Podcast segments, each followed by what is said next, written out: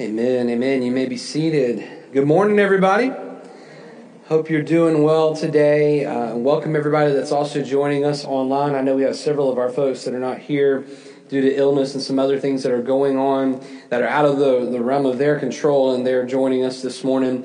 Uh, if you're a guest with us online or here, my name is Brian. I'm one of the pastors, and I'm so grateful that you are with us here today uh, as we continue in this time of worship to the Lord. I want to remind you, uh, as a form of uh, worship here at Homes, is giving. Uh, so if you want to uh, give to the mission of Homes Avenue and what God is doing here, uh, you can do so via the different avenues that you see there on your screen or via one of the ushers as you depart from here this morning. If this is your first time with us or first time in a while, uh, we have been journeying this summer uh, through the book of Psalms. We've selected uh, different Psalms uh, throughout this wonderful book, and we've been looking at a, a wide range of human response to these things, uh, things of life, things that, that we face. Uh, we've seen Psalms of joy and praise, we've seen Psalms of lamenting. And today we see a psalm that I've entitled for the message, Fear Not. Fear not. And I think you'll understand that in, in a few moments as we get into this. But uh, I, I believe it was the year 2000. 2000, 2001. I'm in middle school and I'm in the Boy Scouts, and we're uh, been on several camping trips up to that point uh, with uh, rooming inside of a tent with my buddy, and uh, that I joined the Scouts with, and we're enjoying it, and everything's great. And then my first year at Camp Honanwa happens, and Camp Honanwa is out on Kiawah Island, and uh, it's pronounced Honanwa, and it means the land between two rivers. So there's a river on each side, obviously, and the campground is there in the middle. Some of you may have even been there at some time or another in your life. But at the campground site that we're staying at, it was right off from uh, the main road and the parking lot, and they had the military style tents, okay? And they were the hefty, uh, really hot in the middle of the summer, which is where we're camping at in the middle of the heat of summer in Charleston. And so, with that tent, uh, there was a little wood platform that was just barely off the ground. Some of them were very flush with the ground, so we had to dig these little trenches around so that the water, if it rained, would kind of not flood our tent out and all of that. And because of that tent, we had to roll back the flaps. Now, during the rainstorm, if you're in there sleeping, you want that to be closed because the wind and everything is blowing the rain in. So most of the time we had it open though because it's so hot. And so we're in the tent and there's two little cots, you and your roommate that's there in the tent. And I remember my first night there, okay? Now, as the years ago on, my dad, Steve, that, that is a deacon here, he would be on the trip with us. But this first one, I'm on my own. I've got my buddy there in the tent with me. I'm with my scout troop, but that's it, right? And like I said, I'm in middle school, right? And I think I'm big and bad and I'm tough. But it gets to be that first nightfall. And it's dark and it's hot. And I've got the flap rolled back, and you're away from home, and this is a week long trip that I'm away, and really it feels like my first time that I'm alone away from home. And I remember laying there in that cot, and the way in which you would stay specifically in that tent to get the cool air that would blow is you would stay at the front part of it while the flaps open. So I'm literally laying on my cot looking out into the darkness trying to have my eyes fixate and try to see in the dark there. And I'll be out front, I remember being terrified. I remember being scared. I, I would hear the noises of the things that are there in the woods, worried of what could potentially be there. And as we saw on one of our trips out there, there were snakes that were definitely present. One time we almost stepped on a rattlesnake in the middle of our campsite was terrified of all the different things that could have potentially been around. And with the flap of the tent open and just the worriness of what's there, I remember being just so scared, wanting my mommy and daddy, wanting to be home, right? And I, I remember that story as I was reading through this psalm and prepping for it. Let me ask you a question. Have you ever been just so fearful of something?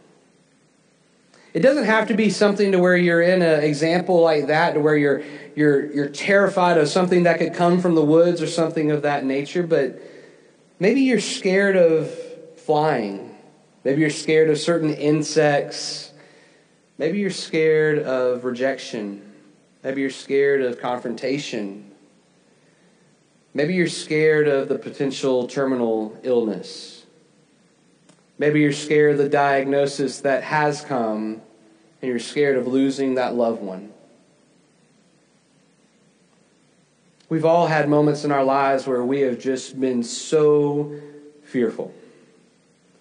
And if we're not careful, that fear will cripple us.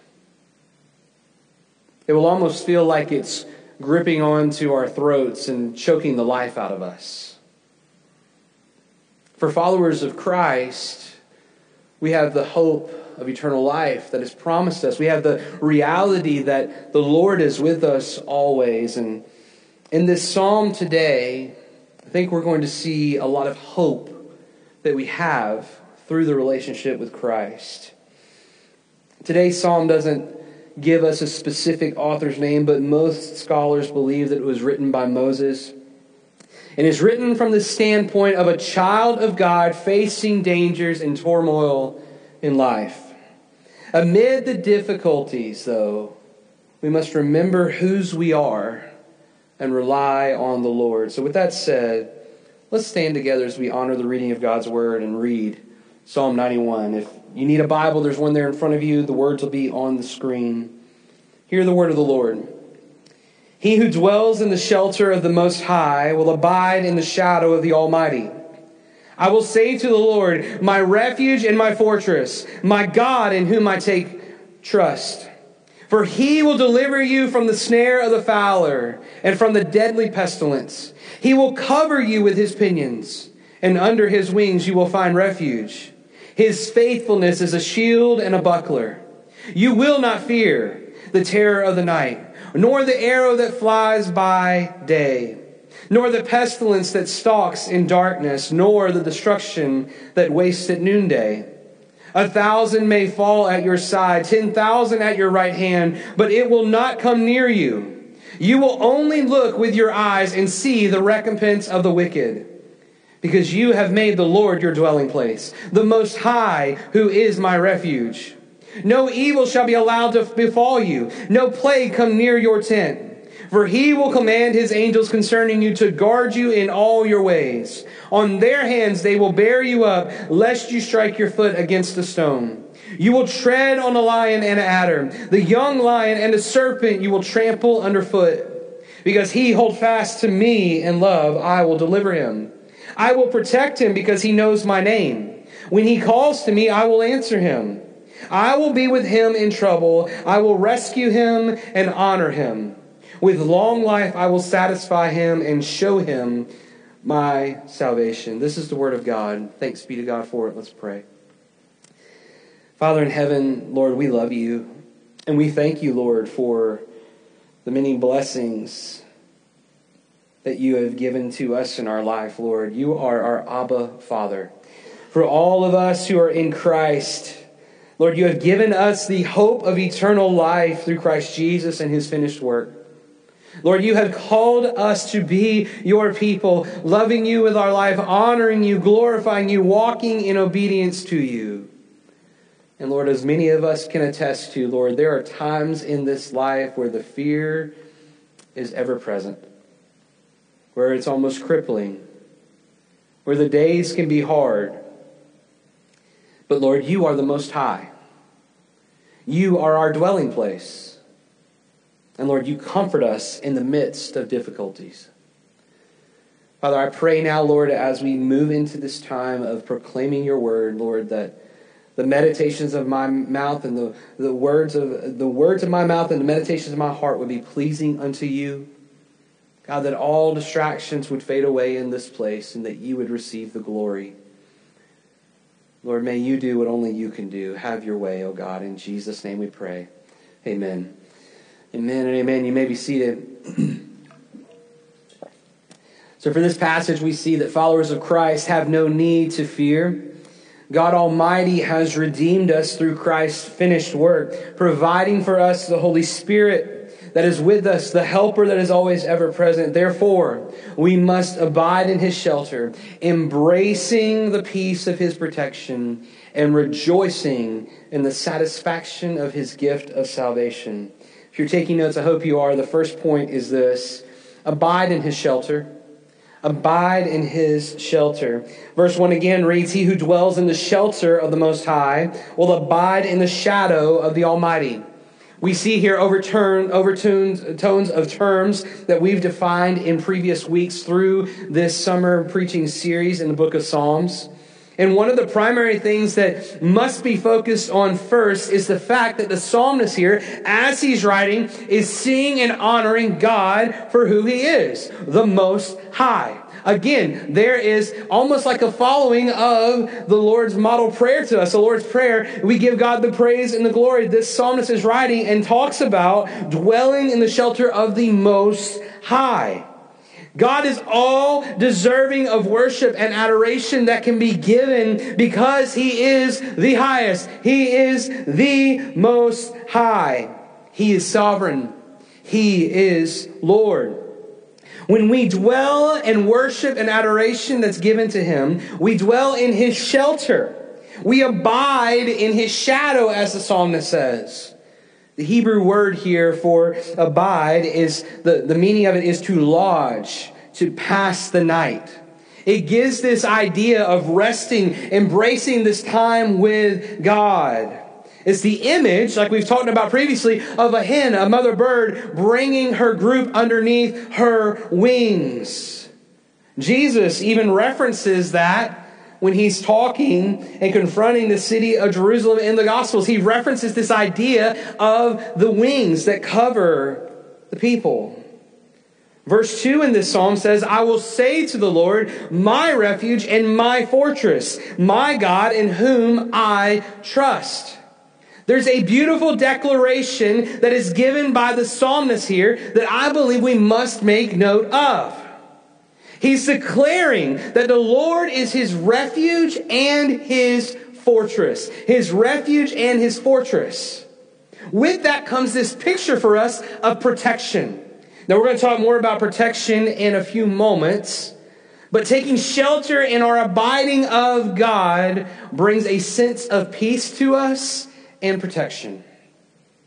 How does one find this sense of peace and this sense of protection. It's one word it's trust.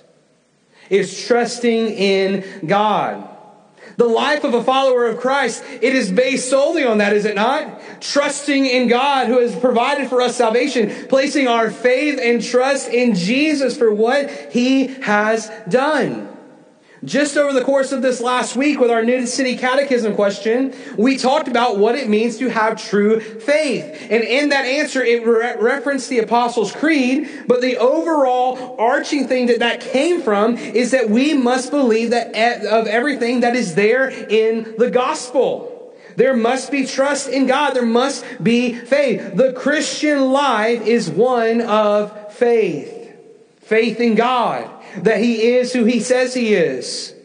We believe in His promises. God doesn't say something and it's not correct. What He says goes. He is a covenant God to His people. He believes, I mean, we believe in Him and we trust Him and we believe in His promises.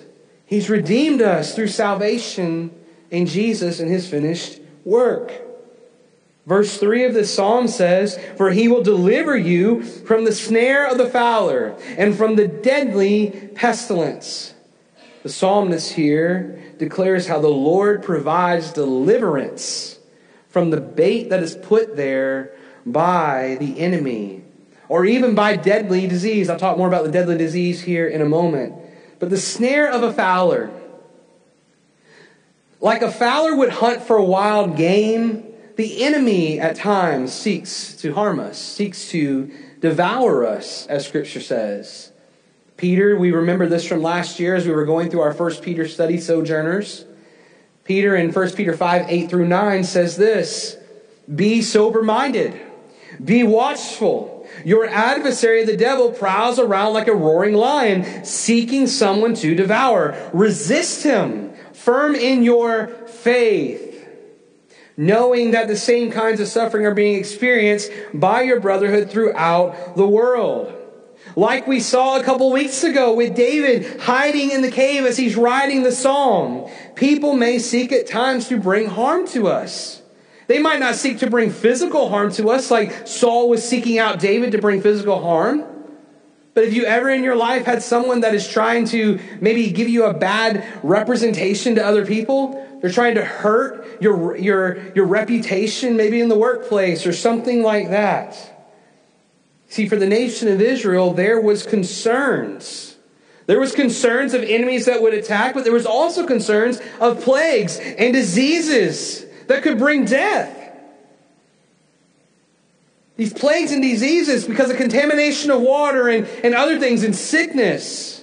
My goodness, for all of us here in this place and watching online, the last two years of our life, we can understand very clearly what happens when everybody is worried about sickness, right? We've all experienced it.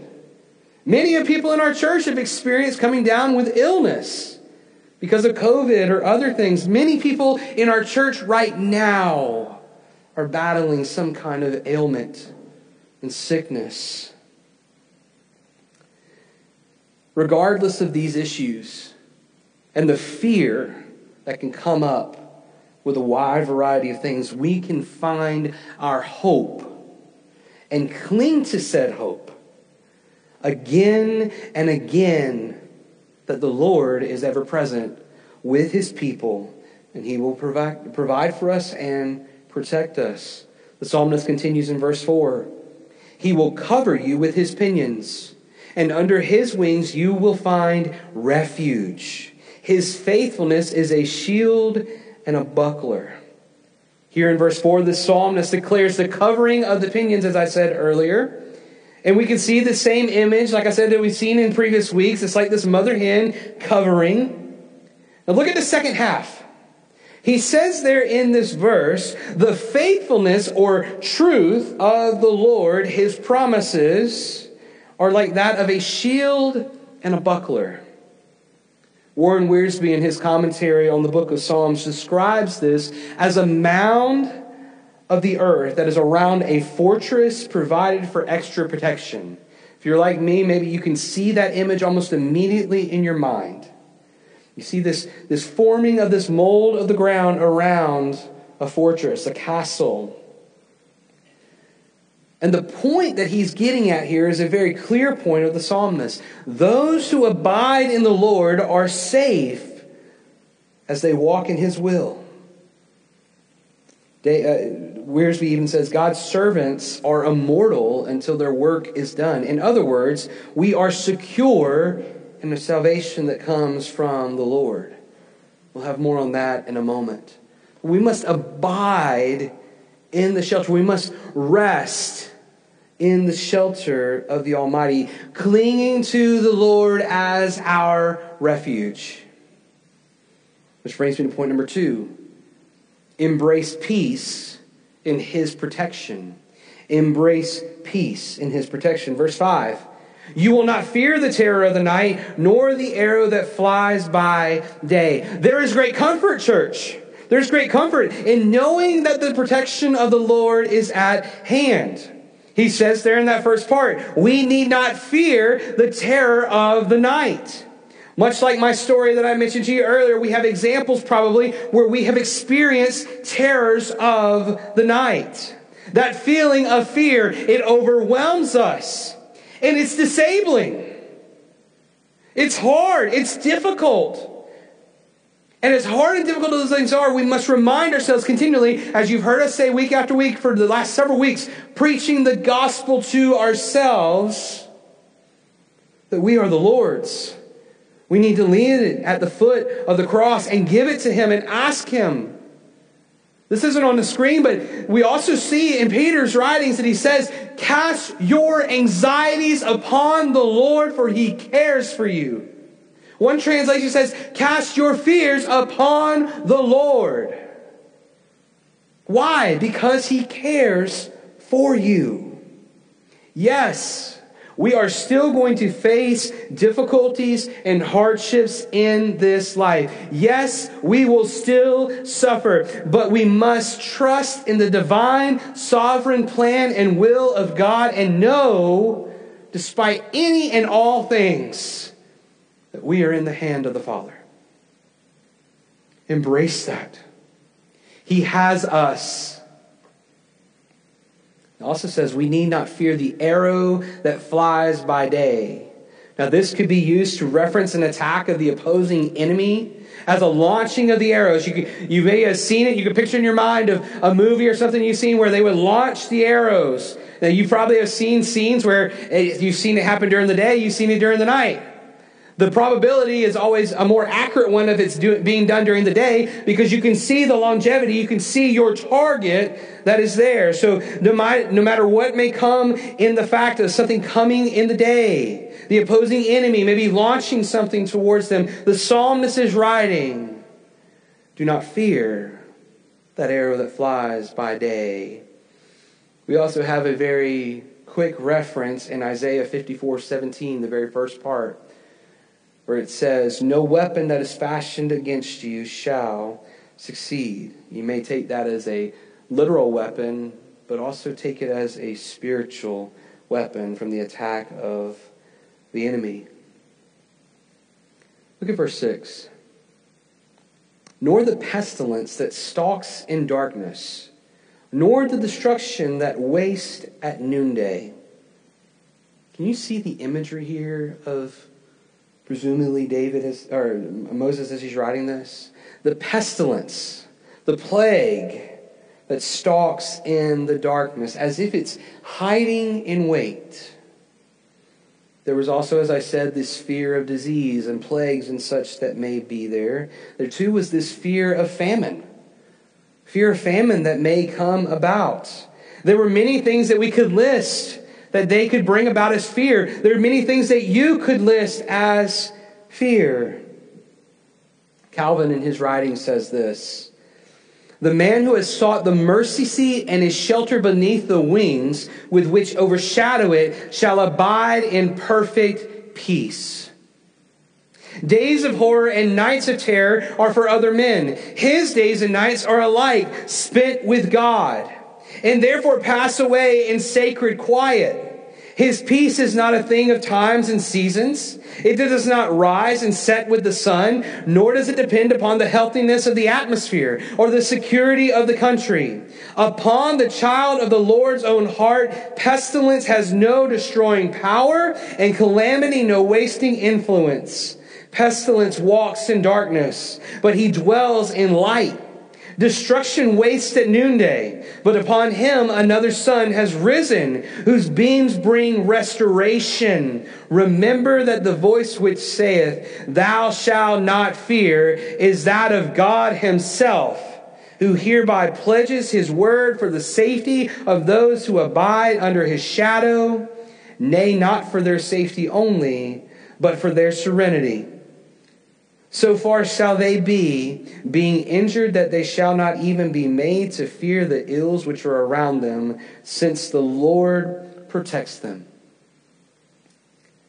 That all points back to this idea of having peace in the midst of the Lord's protection. Knowing and trusting in the Lord that He has us. That we have, as Peter also writes about it. Can you tell I've been in the book of First Peter lately? That He has provided for us a living hope, one that is imperishable.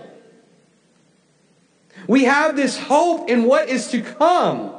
We are redeemed, but we are also people of a different citizenship, citizens of heaven. So, although we walk in this life and we do everything we can to proclaim and demonstrate the gospel and be obedient to the Lord, this world is not our home. This momentary fear and affliction that we may face, it is just that. It is momentary. Because there is a day coming when we shall see, we shall see his face. And we will have no fear we will have no fear. We will marvel at his glory. What a beautiful hope and promise that is. Verse 7 and 8, I'll read together. The psalmist says, A thousand may fall at your side, ten thousand at your right hand, but it will not come near you. You will only look with your eyes and see the recompense of the wicked. The psalmist's words here paint the picture almost of a battle scene. Can you see it? Granted, this could be a reference to the plague or disease, but most commentators believe that this part references the Lord's protection of his chosen people during the battle. The psalmist here describes thousands falling at the side of the one that would be reading this, 10,000 at the right hand of the reader. Yet, as we've seen in verse 8, the reader will only look with their eyes and see the recompense or retaliation of against the wicked. We see this phrasing here, and it ties in with this reference to Psalm 37, verse 34. Wait for the Lord and keep his way. He will exalt you to inherit the land. You will look on when the wicked are cut off. This is a correlation to show the favor of the Lord to his people. Verse 9 reads, Because you have made the Lord your dwelling place, the Most High, who is my refuge. We may ask, Why is this the case? From verses 7 and 8. Why is this a reality and a truth? And it's because the Lord's people have Him as a dwelling place. Honoring of God as the Most High and being the refuge that He is for His people. We have made the Lord our dwelling place. We take refuge in the Most High. Verse 10 No evil shall be allowed to befall you, no plague come near your tent. Because they are the Lord's people, no evil shall befall, no plagues come near. You know, I, I was thinking through this and I'm, I'm wondering what are maybe some examples for the people as maybe they're hearing the words of the psalmist read to them? You got to think about the nation of Israel and what God has done for them. The stories of deliverance from Egypt. The stories of how God has done an incredible work. The grief that they saw with their own eyes, verse 8. The grief of the Egyptians as their firstborn was killed during the Passover to deliver the people. They've seen the working of God move and deliver them as they even go and cross the Red Sea. And as they're crossing, they see the waters part and they see God provide the way for them to be delivered. And as the enemy is trampling behind them, they turn with great fear.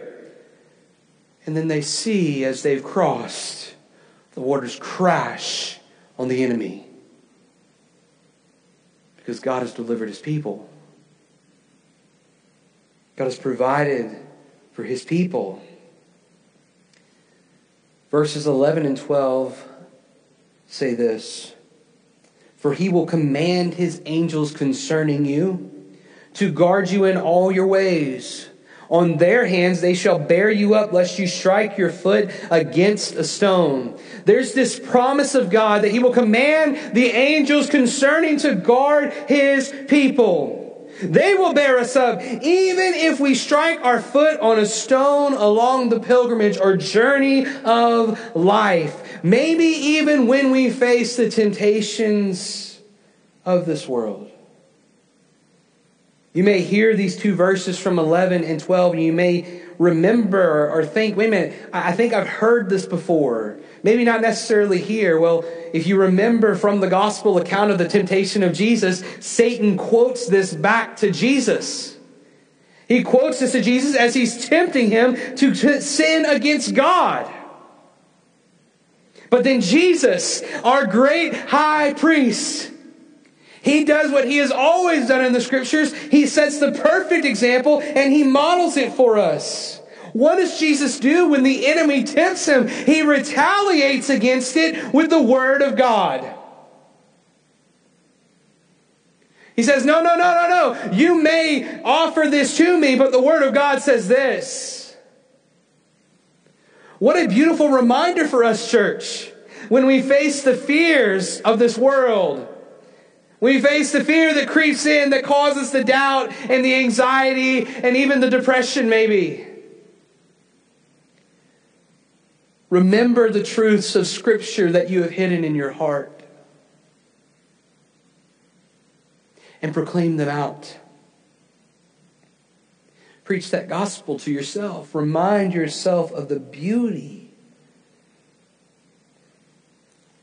Are we in the Word on a consistent basis to where this is a reality for us? When those things come, when that fear creeps in, when the anxieties and the worry well up,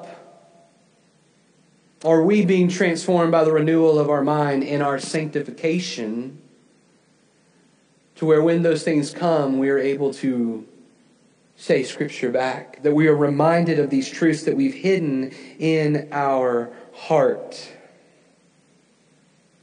The next time that you're facing fear, anxiety, worry, the next time that thing happens and it's difficult, Maybe practice this.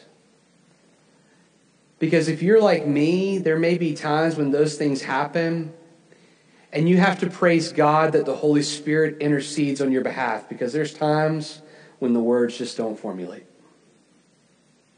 There's times where it's so overwhelming, you don't even know what to cry out to God. But the Spirit does, and He intercedes on your behalf. He speaks on your behalf to God. But maybe in those moments of not knowing what to say, you can be reminded maybe even of some of the things that we've studied this summer. And you can go to those places in Scripture and you can just open the Word of God and you can just begin to read it. Although the fear and anxiety, worry, whatever is there and it's present and these trials are here, the Lord is my shepherd, I shall not want. Psalms 23. We may be in these moments of fear and worry and, and, and be so caught up in it that we're reminded of Psalm 46 God is our refuge and strength, a very present help in trouble.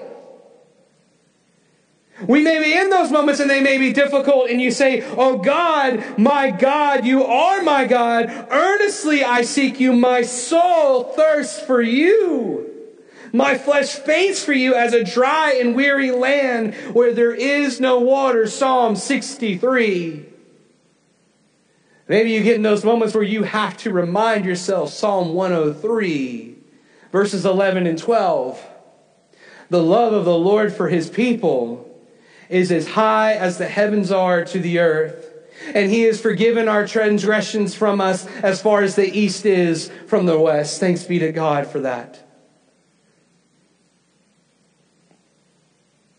Remind yourself of this beautiful reality of abiding in the shelter of the Lord and the peace that comes in his protection, in being his child.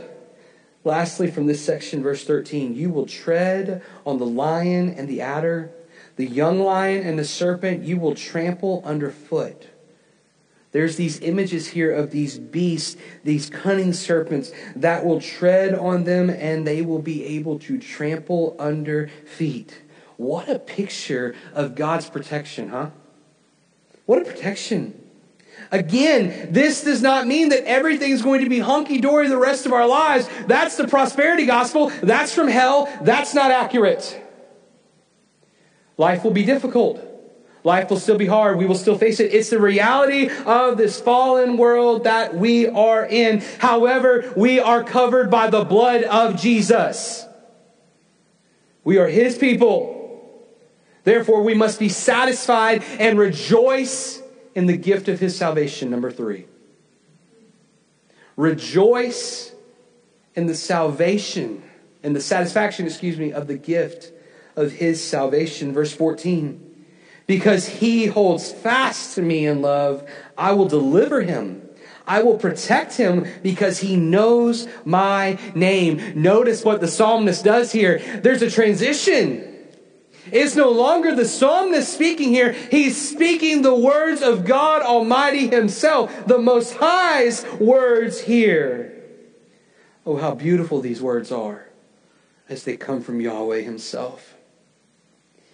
The Lord says, Those who hold fast to me in love will be delivered and protected. Don't miss this. The word love in this verse is one that can be defined as to cling to, to cleave to, to be passionate. Much like a young child may run up and cling to their mother or their father and have that embrace.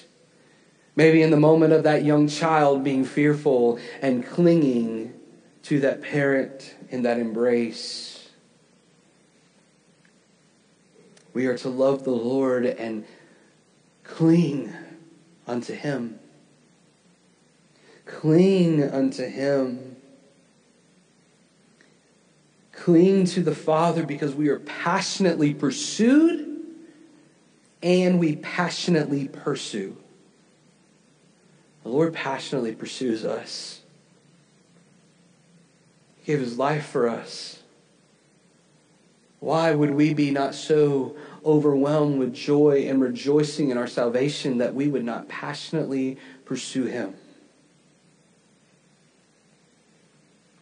We see the words of Jesus speak of this love in John 14, 21 through 24. Whoever has my commandments and keeps them, he it is who loves me. And he who loves me will be loved by my Father, and I will love him and manifest myself to him. Judas, not Iscariot, said to him, How, Lord, is it that you will manifest yourself to us and not to the world? And Jesus answered him, If anyone loves me, he will keep my word, and my Father will love him, and we will come to him and make our home with him. Whoever does not love me does not keep my words. And the word that you hear is not mine, but the Father's who sent me. I love the words of Jesus there. Anyone who loves me, he will keep my word, and my Father will love him, and we will come to him and make our home with him. Make our home with him. Verse 15, the Lord's still speaking.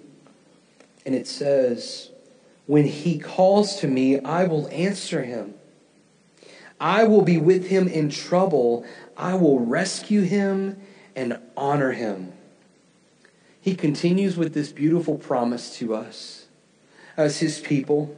When we call, he will answer.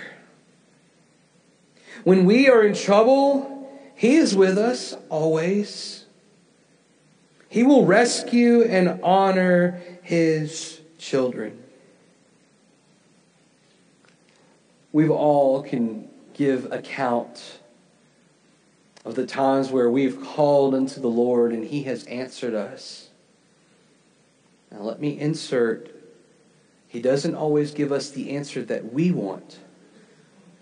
But he always gives us the answer that's according to his will, for his purpose and his glory. But when we call, he will answer. He will be with us in trouble. He will rescue us and honor us.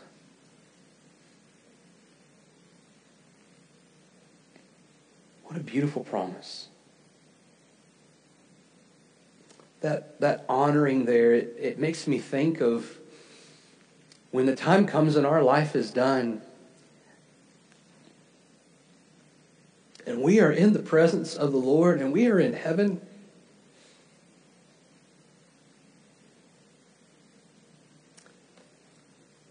And everything of this world is gone.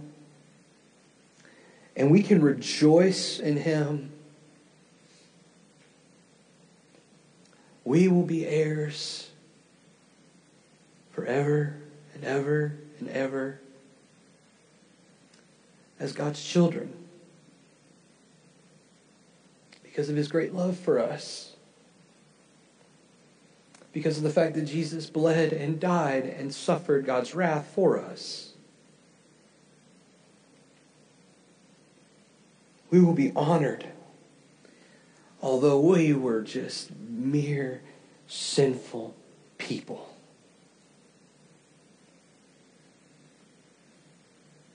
Thanks be to God, when He looks at us in our sin, He's forgotten it as far as the east is from the west. And He sees the righteousness of Jesus that covers us. Lastly, verse 16 reads With long life I will satisfy him and show him my salvation.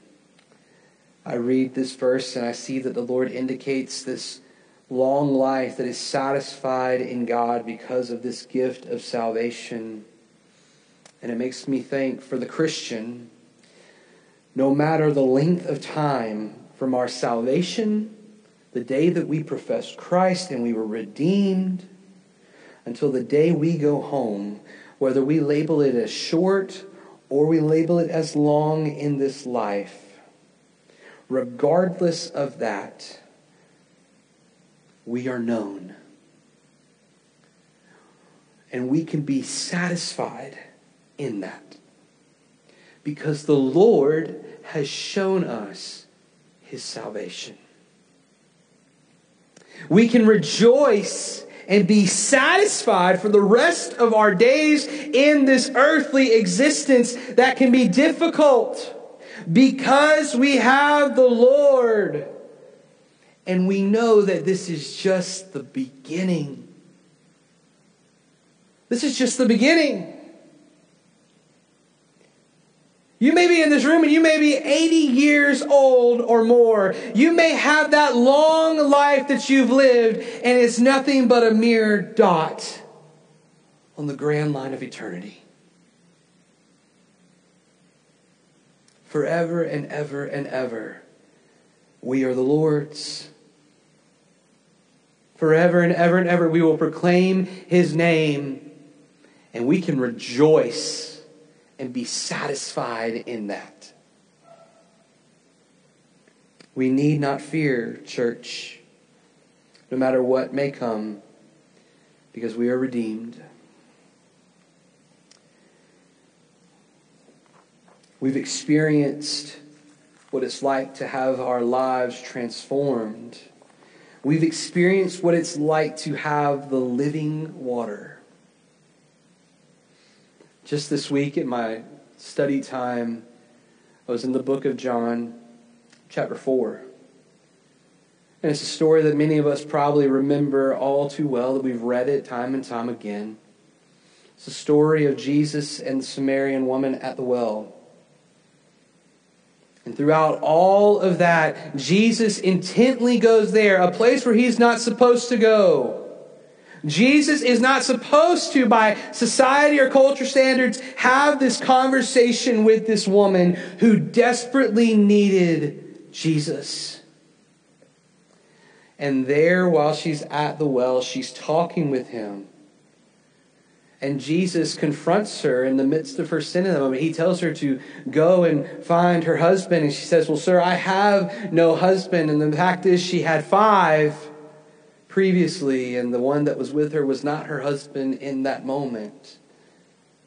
And she says, Lord, I perceive that you're a, prophet. And Jesus tells her, I'm summarizing, I know.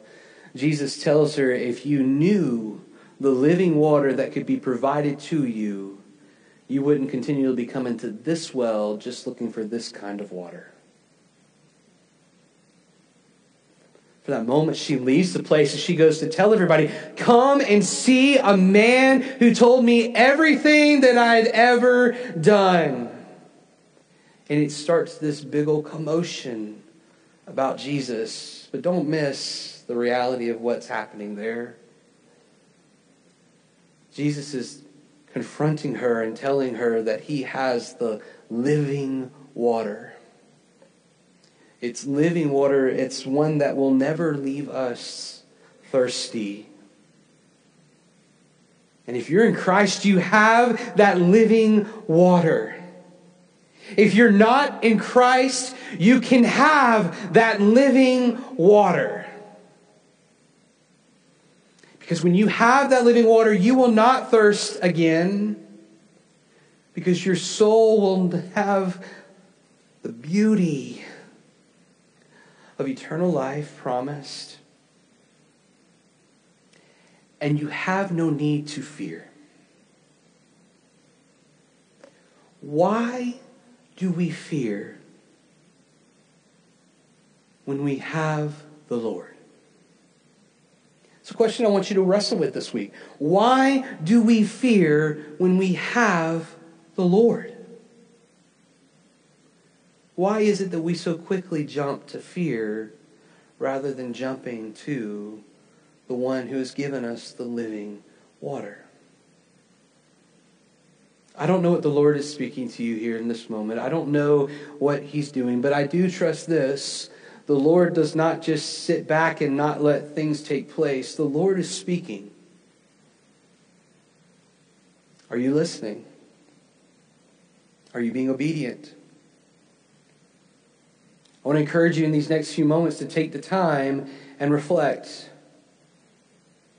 Take the time and reflect and ask God, what is it, Lord, that you have said today? What is it that you're saying to me right now? What is it that you want me to do with this? If you're watching online, you see it there on the screen. HolmesAvenue.com forward slash contact. Reach out to us. During this time, Walter, I'm going to ask you if you'll stay right where you are.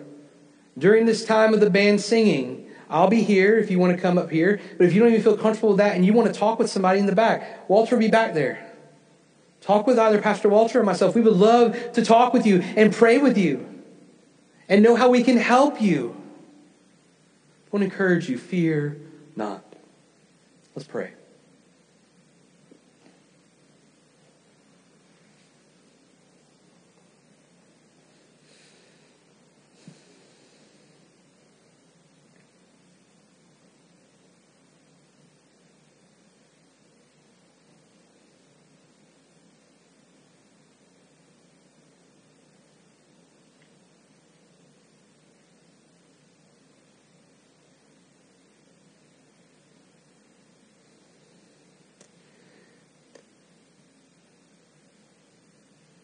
Heavenly Father, you are our God in whom we take refuge.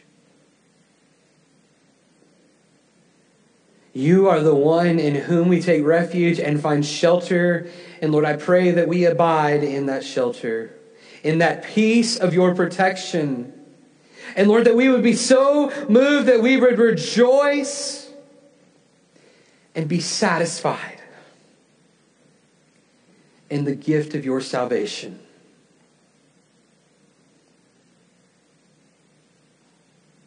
Or there may be many of us here in this place right now or listening online.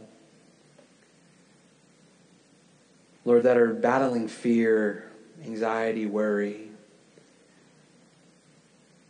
We may be anxious about what's going on with a loved one, what's going on with our own selves and our own health. Lord, I pray that we would lay those things at the foot of the cross.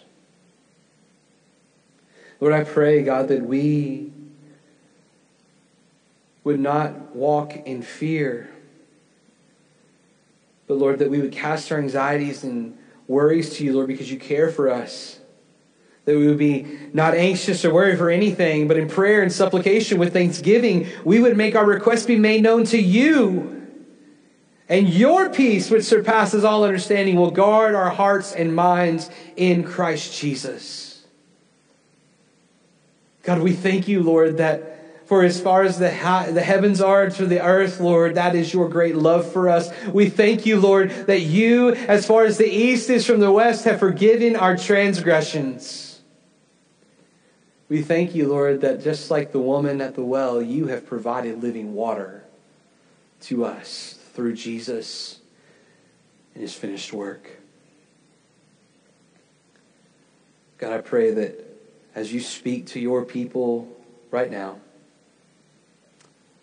Lord, that we would listen and that we would be obedient.